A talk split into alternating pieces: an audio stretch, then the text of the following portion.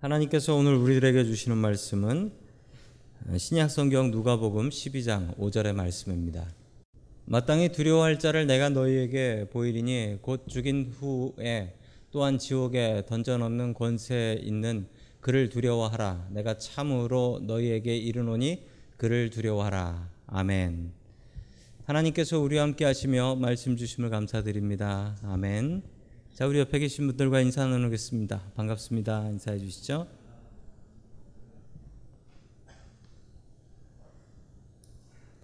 자, 오늘은 용서받지 못할 죄라는 제목을 가지고 하나님의 말씀을 증거하겠습니다. 자, 오늘 누가복음 12장의 말씀을 보겠는데요. 첫 번째 하나님께서 우리들에게 주시는 말씀은 하나님을 가장 두려워하라라는 말씀입니다. 하나님을 가장 두려워하라. 자, 누가복음 12장 5절입니다. 우리 아까 그 말씀을 세 번역 성경으로 같이 한번 읽어 보겠습니다. 시작. 너희가 누구를 두려워해야 할지 내가 보여주겠다. 죽인 다음에 지옥에 던질 권세를 가진 분을 두려워하여라. 그렇다. 내가 너희에게 말한다. 그분을 두려워하여라. 아멘. 그 당시 두려운 사람들이 있었습니다. 종교 지도자들이었습니다. 종교 지도자들은 참 두려운 사람들이었습니다. 이 사람들은 법도 없는 사람들이어서 원래 사형을 시키려면 예수님도 그랬지만 그 로마 정부가 사형을 시켜야 됩니다. 그렇게 분명히 알고 있는데 성경에 나오는 이 스테반이라는 사람은 로마 사람들이 사형시킨 게 아니라 그냥 유대인들이 종교 지도자들이 가서 돌로 쳐서 죽여버렸습니다. 말이 안 되는 거거든요. 그런데 이 사람들이 그랬다고 해서 누가 시비 걸 수도 없습니다. 이 사람들의 권세는 대단했는데 이 사람들한테 잘못 보이면은 교회에서 쫓겨나는 게 아니라 이 사람들한테 잘못 보이면은 완전히 사회에서 매장돼 버리는 그런 일이 벌어지게 되는 것입니다. 그래서 당시 사람들은 종교 지도자들을 존경하기도 했지만 그 사람들을 무서워했습니다. 저 사람들한테 잘못 보이고 저 사람들한테 찍히면 끝난다라는 생각을 가지고 있었던 것이죠. 그런 우리들에게 주시는 하나님의 말씀이 여기 있습니다. 종교 지도자들을 두려워했던 그 사람들에게 주님께서는 이렇게 말씀하셨습니다. 우리들이 진짜 두려워해야 될 사람들은 대제사장, 서기관 이런 사람들이 아니라 진짜 두려워해야 할 사람은 바로 누구시다? 하나님이시다라는 사실입니다. 성도 여러분들께서 하나님을 가장 두려워하고 계십니까? 오늘 하루도 하나님 참 두려운 분이다라는 생각을 단 한 번이라도 해보셨습니까? 곰곰이 생각해 보시면 그렇지 않을 때가 더 많으실 겁니다. 왜냐하면 하나님께서는 나의 비밀을 알고 계시지만 소문도 안 내시고 또 하나님은 자비로우셔서 나의 모든 죄를 용서해 주실 것 같기 때문에 그렇습니다. 그러나 우리가 분명히 명심해야 될 사실은 우리 하나님께서는 우리를 심판하실 분이시라는 사실입니다. 그분이 심판하실 때 의롭다 부르심을 받도록 우리는 힘쓰고 애써야 합니다. 하나님의 권세는 너무나 크셔서 우리를 영원히 지옥불 가운데 던져버릴 수도 있는 분이시다라는 사실입니다. 오늘 성경 말씀은 우리 예수님께서는 이렇게 분명히 말씀하십니다. 사람을 죽일 권세가 있는 사람을 두려워하지 마라.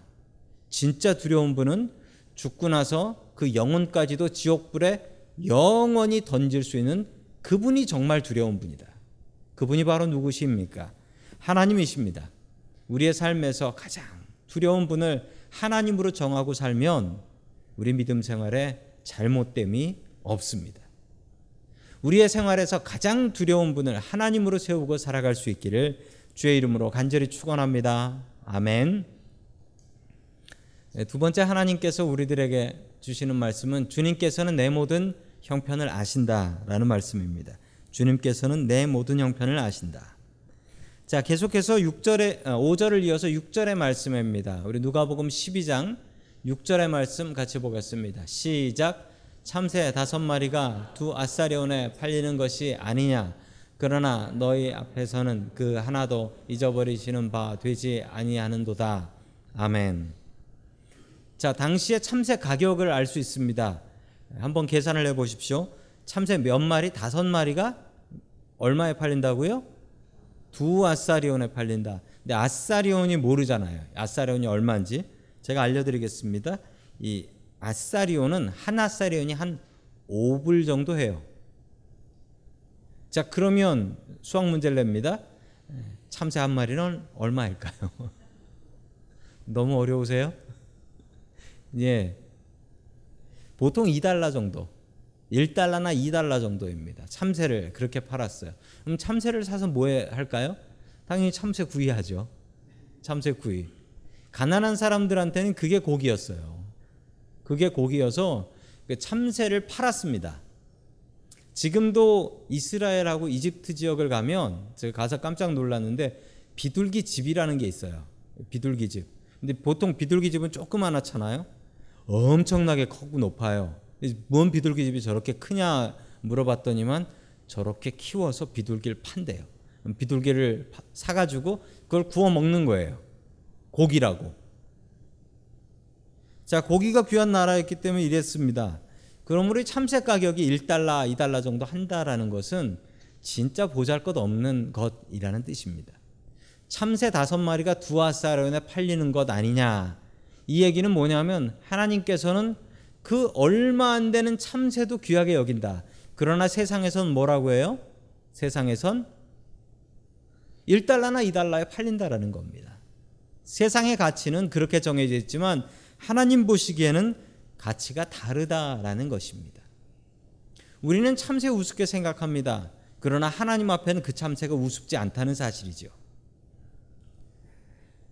저희 제 개인 홈페이지가 있어요. 제 개인 홈페이지가 한참 됐죠. 거의 한 20년 정도 된 홈페이지가 있는데 거기에 들어오시는 분들이 종종 계세요. 그래서 사진들도 보시고 그거 보면 진짜 볼 거 없어요. 제 설교 올라가 있고 애들 사진, 가족 사진 같은 거 올라와요. 들어오시는 분들이 좀 계시긴 하던데 아마 보시는 분들이 진짜 별 볼 일 없다 그러실 것 같아요. 그런데 모든 분들이 다 별 볼 일 없다라고 해도 저한테는 별 볼 일 있어요. 왜냐하면 아이들이 어렸을 때부터 사진이 거기에 꼬박꼬박 다 올라가 있거든요. 보시는 분들은 이건 뭔 이런 홈페이지가 다 있냐 그러실지 몰라도 저한테는 엄청나게 소중해요. 왜 그러냐면 저희 귀한 기억들과 저희 자녀 아들들의 두 아들의 기록들이 거기 다 공개되어 있기 때문에 그렇습니다. 자, 하나님의 마음이 이렇다라는 것입니다. 남들이 보기엔 별거 아니고 남들이 보기에는 참새 한 마리 이렇게 정해놨을지라도 우리 하나님께서는 그렇게 보지 않으신다라는 사실입니다. 그렇게 보지 않고 귀하게 여기신다라고 분명히 말씀하고 계십니다. 세상에서 우리를 뭐라고 할지라도 당신 같은 사람이라고 손가락질 할지라도 여러분 그건 세상 사람들이 하는 얘기예요. 주님께서는 우리를 그렇게 생각하지 않으신다라고 분명히 참새 이야기를 통해서 이야기하고 계십니다. 자, 7절 말씀을 계속해서 같이 보겠습니다. 시작. 너희에게는 심지어 머리털 다 세신 바 되었나니 두려워하지 말라. 너희는 많은 참새보다 더 귀하니라. 아멘. 하나님께서 우리의 뭐를 셌다고 그러십니까? 이 머리털을 셌다라고 합니다. 그렇다면 이 머리털은 몇 개나 있을까요? 혹시 자신의 머리털을 세 보신 분은 안 계실 겁니다. 심지어 내가 오늘 머리가 몇 개 빠졌나를 셀 수도 없습니다. 제가 차, 찾아보니까 이 동양 사람들의 머리카락 숫자는 약 10만 개랍니다. 10만 개. 정말 많지 않습니까? 예. 이게 1달러면 얼마죠? 10만 불. 10만 개나 있대요. 이 머리카락을 세신 분이 있어요. 기네스북에 올라 있는 분인데요. 정말 할 일 없는 분 같습니다. 1965년에 옛날 구소련의 유고슬라비아, 유고슬라비아라는 나라에서 1965년에 어떤 분이 자신의 머리카락을 세셨습니다. 자신의 머리카락을 셌는데 이게 얼마 걸렸냐면 계속 머리카락만 셌는데 74일 동안 셌다라는 기록이 기네스북에 있고 그 누구도 이 기록에 도전하지 않고 있어요. 74일. 근데 안타까운 사실은 내가 세는 동안 더 나기도 하고 빠지기도 한다는 사실. 정확한 개수를 셀 수가 없어요. 그러면서 제가 속으로 드는 생각은 예, 하나님께서는 제 머리를 세실 때 조금 일이 수월하시겠다라는 생각을 하면서 머리숱이 많은 분들은 회개해야 되지 않을까 그런 생각도 해봅니다. 자, 하나님께서 왜 머리카락을 세신다라고 하십니까? 이건 도저히 셀 수가 없는 겁니다. 그런데 하나님께서 세신다라고 합니다. 왜 세십니까? 사랑하니까. 사랑하면 관심 갖고 세게 됩니다. 그 사랑하면 가능한 거예요. 예, 저희 두 아들을 저는 매달 첫째 날이 되면은 키하고 몸무게를 잽니다. 그래가지고 엑셀 표 안에다가 키하고 몸무게를 다 적어서 놓고 어, 몇년 몇 월에 키가 얼마, 몸무게가 얼마 적습니다. 다 기록을 하고 있어요. 왜 기록을 할까요? 아, 제가 제 아이들을 사랑하니까 하는 겁니다. 예, 제가 저희 아내에게 사랑하는 마음으로 키 몸무게를 제자라고 했더니 기겁을 하고 도망을 갔습니다. 저 몰라요. 알 수가 없어요. 왜 도망가는지 모르겠어요. 하나님께서 머리카락을 세신다라고 하는 이유는 하나님께서 우리를 사랑하신다라는 말이고요. 하나님께서 우리의 상황을 아시는데 어떻게 아시냐면 우리가 아는 것보다 더 잘 아신다라고 성경은 이야기하고 있습니다. 그래서 우리가 아까 보는 그 찬양을 부른 거예요. 아 하나님의 은혜로 이 쓸데없는 자, 이 참새 한 마리만 도 참새는 구워라도 먹지. 이 쓸데없는 자. 그리고 후렴에 보면 이렇게 가사가 나와요. 내 모든 형편 아시는 주님. 내 모든 형편 아시는 주님. 나보다도 내 형편을 더 잘 아시는 주님이십니다. 우리가 의지하는 주님은 그런 분이십니다. 주님께서는 우리의 모든 형편을 알고 계십니다. 그 주님을 온전히 의지하며 살아갈 수 있기를 주의 이름으로 간절히 축원합니다. 아멘. 세 번째 마지막으로 하나님께서 우리들에게 주시는 말씀은 하나님을 범사에 인정하라라는 말씀입니다. 하나님을 범사에 인정하라. 자, 우리 10절 말씀을 같이 보겠습니다. 10절입니다. 시작. 누구든지 인자를 거슬러서 말하는 사람은 용서를 받을 것이지만 성령을 거슬러서 모독하는 말을 한 사람은 용서받지 못할 것이다. 아멘. 오늘 이 말씀 설교의 제목이기도 한 용서받지 못할 죄라는 말이 나옵니다. 용서받지 못할 죄. 어떤 죄가 용서를 받지 못한다라고 합니까? 인자를 거슬러 말하는 사람은 용서받지만 성령을 거슬러서 성령을 모독하는 사람은 용서받지 못한다라고 이야기합니다. 자, 이 성령을 거스르는 죄, 용서받지 못할 죄, 이게 무엇일까요? 어떤 분들은 이런 얘기를 합니다. 용서받지 못할 죄는 성령을 거스르는 거니까 예배를 방해하는 것이다. 실제로 예배를 방해하는 분이 있어요. 예배를 방해하는 분이. 그 어떤 교회에서는 진짜 예배 때 사고가 났는데 그 예배 때 멱살 잡고 싸운 분도 있었고 어떤 교회에서는 예배를 드리는데 어떤 분이 나와서 목사님 설교하는데 끌어내렸대요. 도저히 못 듣겠다고. 그랬던 경우도 있습니다. 어떤 분은 이런 게 성령을 모독하는 죄다라고 이야기하시는 분도 계십니다. 그러나 오늘 성경 말씀을 그렇게 해석하면 되지 않겠습니다. 이 오늘 말씀만 보면 정확히 알 수가 없어요. 우리 바로 앞절에 있었던 구절 말씀 같이 보겠습니다. 구절입니다. 시작. 그러나 사람들 앞에서 나를 부인하는 사람은 하나님의 천사들 앞에서도 부인당할 것이다. 아멘. 바로 이 말씀입니다.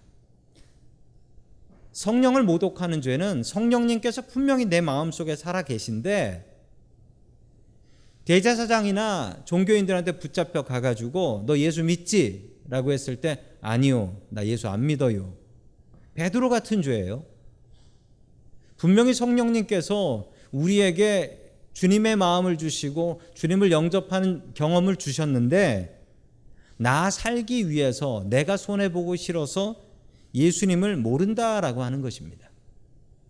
구체적으로 이야기하자면 순교할 상황에 가서 붙잡혀 가서 예수 믿는다라고 하면 죽고 예수 안 믿는다라고 하면 사는 거예요. 그때 나 예수 몰라요라고 하는 것 이거 용서받지 못한다라는 겁니다. 이게 바로 예수님을 부인하는 죄고 성령을 모독하는 죄다라고 합니다.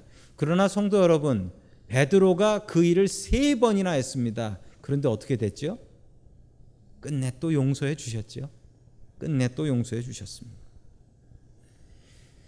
우리가 아마 평생 살면서 순교할 기회가 주어질지 모르겠습니다. 우리가 미국을 살죠. 미국에서 순교할 기회는 아마 주어지지 않을 것 같습니다. 이 나라에서 당신 예수 믿으면 죽어라는 말을 들을 것 같진 않아요. 평생 아마 우리가 선교지나 외국을 가지 않으면 그런 일은 없을 것 같습니다. 그러나 그렇다면 우리가 어떻게 예수님을 인정하며 살 것인가? 우리의 삶 속에서 예수님을 인정하고 내가 크리스찬이라는 것을 드러내고 사셔야 됩니다. 손해 보더라도. 그리고 드러낼 뿐만 아니라 다른 사람들을 전도하기에 애써야 합니다. 우리는 종종 우리는 종종 내가 예수 믿는 사람이라는 것, 교회에서 집사이고 권사이고 장로라는 것을 내가 손해 보기 싫고 내가 불편해서 숨길 때가 있습니다. 있지요. 누가 물어보기 전까지는 얘기하지 않고 어쩔 때는 물어봤는데도 똑바로 얘기 안 했던 적이 여러분 있지 않았었습니까? 그게 바로 성령님을 모독하는 죄다라는 사실입니다. 우리가 정말 예수를 믿는다라는 사실이 자랑스럽다면 그것을 숨길 일이 아니죠. 그건 자랑해야 될 일이죠. 세상 사람들에게 자랑하며 당신들도 나처럼 예수 믿으십시오라고 전도해야 될 일이지요. 그런데 그것 숨기고 살아가면 그것은 내 안에 계신 성령님을 모독하는 죄를 짓는 것이다. 라고 성경은 분명히 이야기하고 있습니다. 우리가 살아가면서 이런 잘못들을 저지르고 있진 않은지 다시 한번 살펴보며 범사에 우리의 모든 일 가운데 어떤 상황 속에서도 예수님을 나의 주인이라고 당당하게 고백하며 살아갈 수 있기를 그리고 당당하게 자랑하며 살아갈 수 있기를 주의 이름으로 간절히 축원합니다. 아멘.